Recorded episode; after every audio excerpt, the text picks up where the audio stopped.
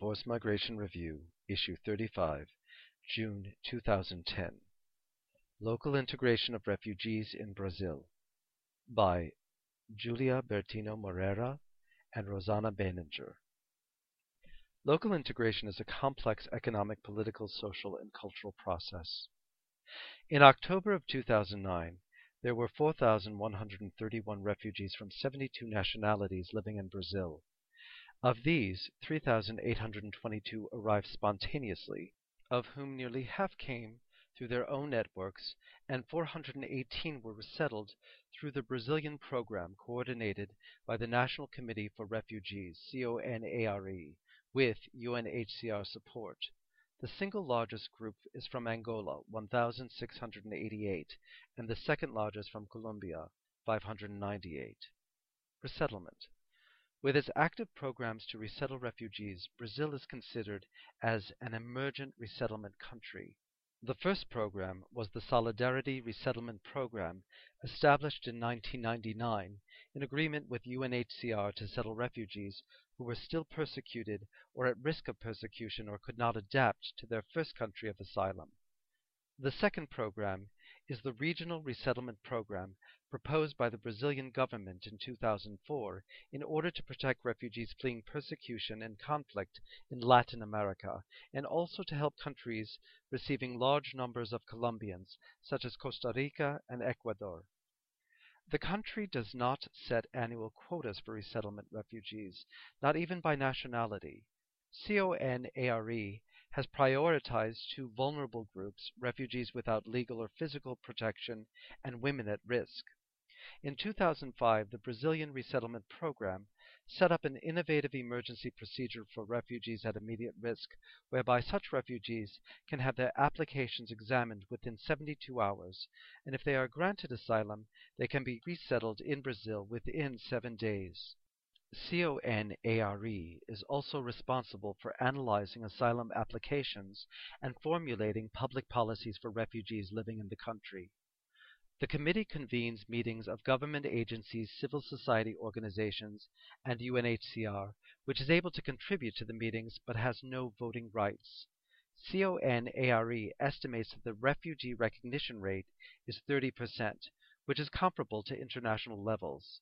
The eligibility decisions have included gender persecution and have drawn special attention to children and other vulnerable groups at risk.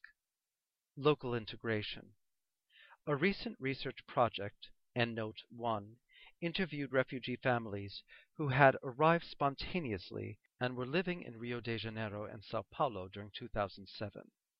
Most of the refugees reached the country through social networks, since 25.1% had a relative and 23.3% had a friend living in Brazil. In terms of labor market integration, 56.4% were working, although over half of these were working in informal job occupations. Only 2.8% were included in the government assistance program, Bolsa Familia, and 11% were receiving financial support from UNHCR. To be successfully integrated, refugees need employment, language skills, and access to public services as well as citizenship rights, duties, and political participation in social relations with their community. Activities to facilitate local integration are mainly carried out by civil society organizations, although UNHCR and the government also take part. Caritas Arquidiocesana in Sao Paulo and Rio de Janeiro helps asylum seekers newly arrived in the country, as well as refugees who have been living in Brazil for a long time. Asylum seekers may receive financial support from UNHCR for up to six months. The religious institutions provide them with legal and practical assistance, working with partners, including from the private sector, to offer legal support during the refugee status determination process, Portuguese lessons, employment training, food, and dental care. Brazil has the largest support network for refugees in Latin America, with almost 100 local organizations involved. In general, refugees benefit from the social services such as education and health care provided by the Brazilian government at federal, state, and municipal levels. Nevertheless, there are a few specific services created to meet refugees' particular needs. a special program for mental health care financially supported by CONARE, public housing for refugees living in Sao Paulo, and education scholarships offered by the Federal University of Minas Gerais and the Federal University of Juiz de Fora.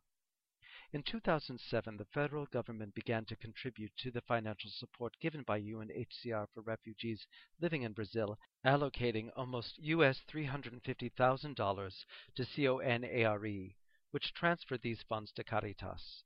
Caritas and its partners provide resettled refugees not only with financial support, but also with help in finding jobs and housing. Yet even after 10 years of resettlement programs, challenges still remain, especially relating to refugees' self-sufficiency.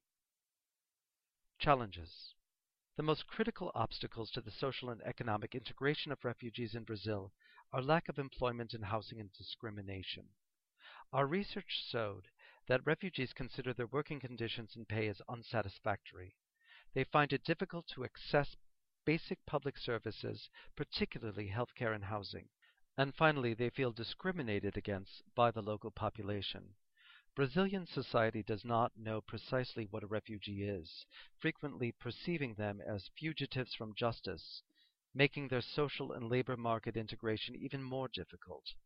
To facilitate local integration and to meet refugees' particular needs, more financial resources are needed to support implementation of specific refugee policies. The establishment of new institutions, such as the Sao Paulo Committee for Refugees, Rio de Janeiro's Committee for Refugees, and Sao Paulo's Municipal Committee for Immigrants and Refugees, offer some hope.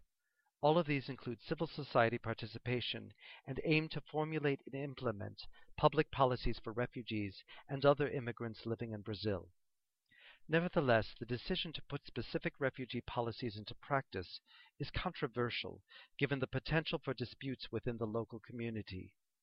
The inclusion of refugees in governmental assistance programs such as Bolsa Familia, as well as the implementation of specific policies for them, may cause hostile reactions from the local population. Programs that benefit both the refugees and the host community are essential.